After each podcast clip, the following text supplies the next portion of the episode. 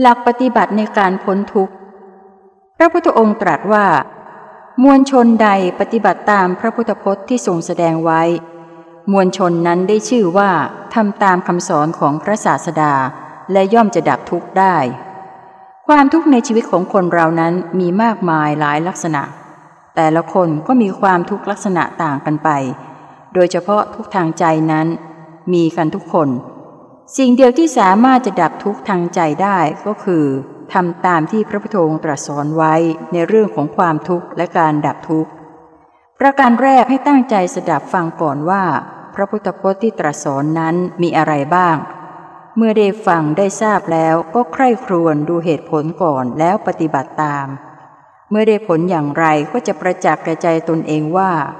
ที่ทรงสอนไว้นั้น ล้วนถูกต้องตรงตามความเป็นจริงดับทุกข์ได้จริง